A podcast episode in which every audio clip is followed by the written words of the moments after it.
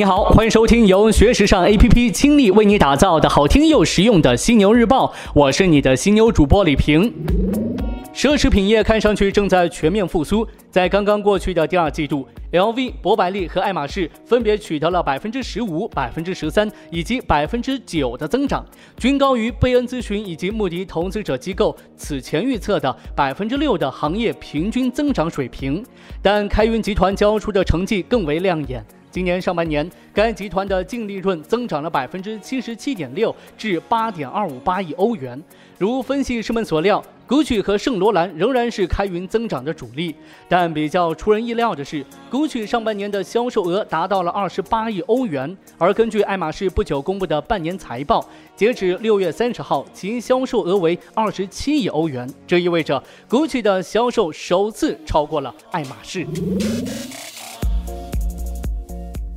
从本质上说，在过去两年持续不景气的奢侈品行业环境面前，GUCCI 和爱马仕走的是截然不同的两种道路。GUCCI 被认为是冒着更大风险、革新力度也最大的改革派之一。与之相比，爱马仕显然保守得多，它仍然坚持经典设计、限量发售、线下销售，大多数营销活动也仍然像一场只针对业内人士的闭门狂欢。现在来讨论哪种方式更能适应当下的消费环境，还为时。尚早，更有参考价值的是研究为何 GUCCI 能持续取得快速增长。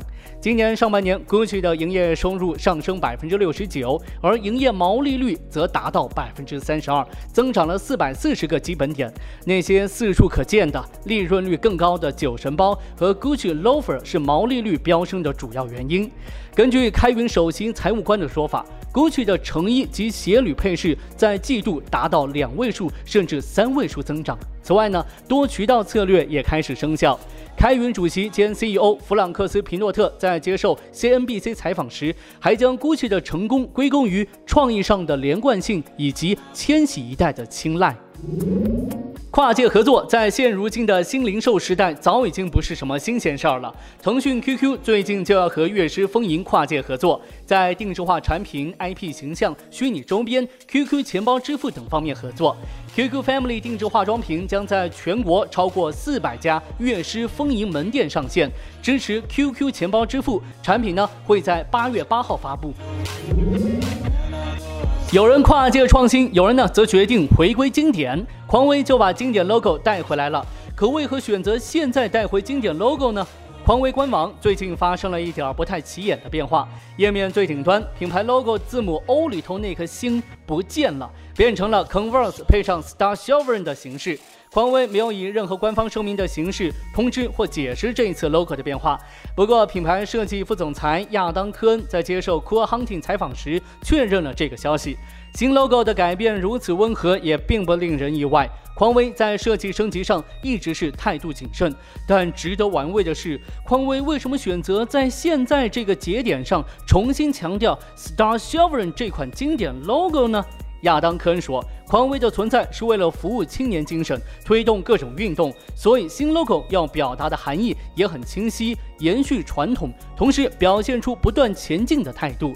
这里的运动玩了个双关，既指生理上的，也指社会文化层面的。” Star s h v e r o n 在一九七六年的诞生对匡威来说意义非凡。六十七十年代可能是篮球鞋市场竞争最激烈的时刻。当时匡威虽然已经成为 NBA 的指定用鞋，占据了黄金曝光时间，但由于 NCAA 在六十年代末开始禁止球员在 NBA 赛场上使用花式灌篮技术，更炫酷、有更多新人参与的 ABA 联盟诞生了。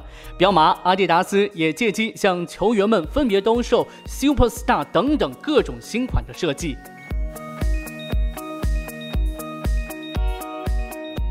匡威需要改变自己，才能继续保持在篮球鞋市场的地位。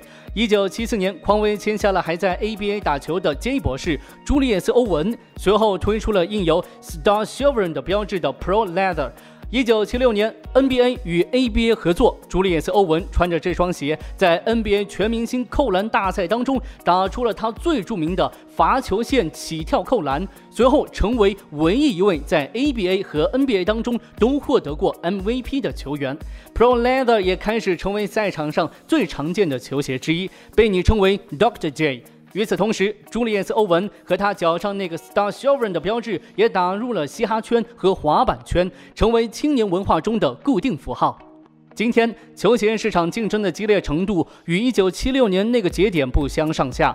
制造爆款仍然重要，但制造一款球鞋文化和青年文化领域的经典却更难了。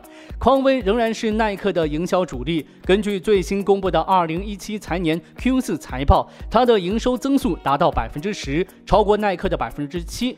但匡威也仍然面临一个共性挑战：如何吸引年轻人，像亚当·科恩说的那样。服务于青年精神，推动各种运动，像1976年那样带来从篮球界、嘻哈界到滑板界的新潮流。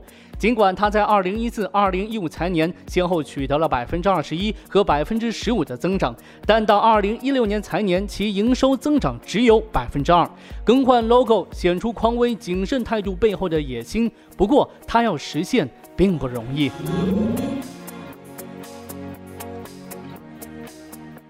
七月二十七号下午四点，一九九二年创立，旗下拥有百丽、思加图、真美诗以及他他等十四个女鞋品牌的百丽集团正式从香港退市。早在今年四月末，百丽国际已经收到私有化通知，所计划的私有价格为每股六点三港元，公司的总估值为五百三十一亿港元，而相比曾经最高市值一千五百亿港元，市值缩水近三分之二。即使和十年前公司上市首日的市值相比，也有所减少。从最初资产仅两百万港元，到二零零七年五月在港交所上市时，首日市值高达六百七十亿港元。七月十七号晚上，百利国际正式发布了公告，称股东大会上有百分之九十八的股东投票赞成私有化方案。随即，开曼群岛大法院批准了私有化计划，公司将于七月二十七号下午正式取消上市。所以，七月十八号已经是百利最后一个交易日，收盘价为六点二四港元。而百利此次的私有化计划呢，被认为是港交所至今为止规模最大的一次私有化交易记录。私有化之后，高瓴资本将持有公司百分之五十七点六的股权，成为百利国际新任大股东。白令 CEO 盛百娇称，私有化也许是公司目前最好的出路。作为上市公司，每个季度需要披露运营数据，这使得管理层不得不追逐一些短期的盈利目标。而私有化则可以为公司的转型提供更大的空间。他认为自己今年已经六十五岁，能力及价值观上难以再为公司带来贡献。如果私有化成功，自己也只会再工作两到三年，帮助公司度过转型期。目前市场普遍猜测，港股被低估的百利国际如果回归 A 股，也许还能扳回一城。但盛百娇称，私有化财团并没有就是否回归 A 股与自己沟通过。节目最后来说一说，在长春的一家日本料理餐厅——雪月花日本料理餐厅。这家日本料理餐厅虽然位置比较偏，但冲着可能是长春最好的日本自助料理店，以及让人大开眼界的装修环境，这些在网络上流传的好口碑，这里还是吸引了不少客人。白色的外立面干净大气，设计师为其创造了一个狭长的入口，意在为餐厅添入一丝神秘感。但从消费者的反馈来看，店面不显眼，门面有点小不好找，倒好似又成了问题，有违设计师的期待。入夜后，埋在地面以及入口门框处的灯带亮起的时候，白色的外立面在灯光下倒是呈现出更丰富的层次。餐厅的内部雕刻樱花的超白玻璃、蓝色的 LED 光带以及全黑的寿司台背景之外，几乎看不到多余的装饰。设计师试图用留白的艺术表现力诠释日料餐厅的简约与禅意。冗余的装饰几乎看不见，在雕花玻璃营造的轻盈朦胧环境下，蓝色的光加入了幽暗神秘的味道。整个餐厅的装饰均是以木纹肌理的木材为主，也算切合日式料理对于禅意的追求。但隐藏式的蓝色泛光的处理却算不上加分项。大面积的蓝光笼罩餐厅的做法，看上去有点用力过猛了。与日式文化当中的内敛克制的特性相悖，并不适合出现在用餐环境当中。正如一位网友的评价：“新店内部的装修风格真是不敢恭维，灯光弄得像个酒吧，一点儿也没有日料应该有的雅致。”也有人说，全部蓝色的玻璃和镜子真的让人发懵。看来这位设计师这创意倒是挺好的，但这度似乎没有把握好，尺寸拿捏这功夫，看来还得修炼几年呢。好的，今天呢就跟你分享这么多。想要学习和了解更多时尚方面的内容，可以随时关注我们的学时尚 APP。别忘了学时尚就上学时尚 APP 哦。我是李平，明天的犀牛日报我们再约。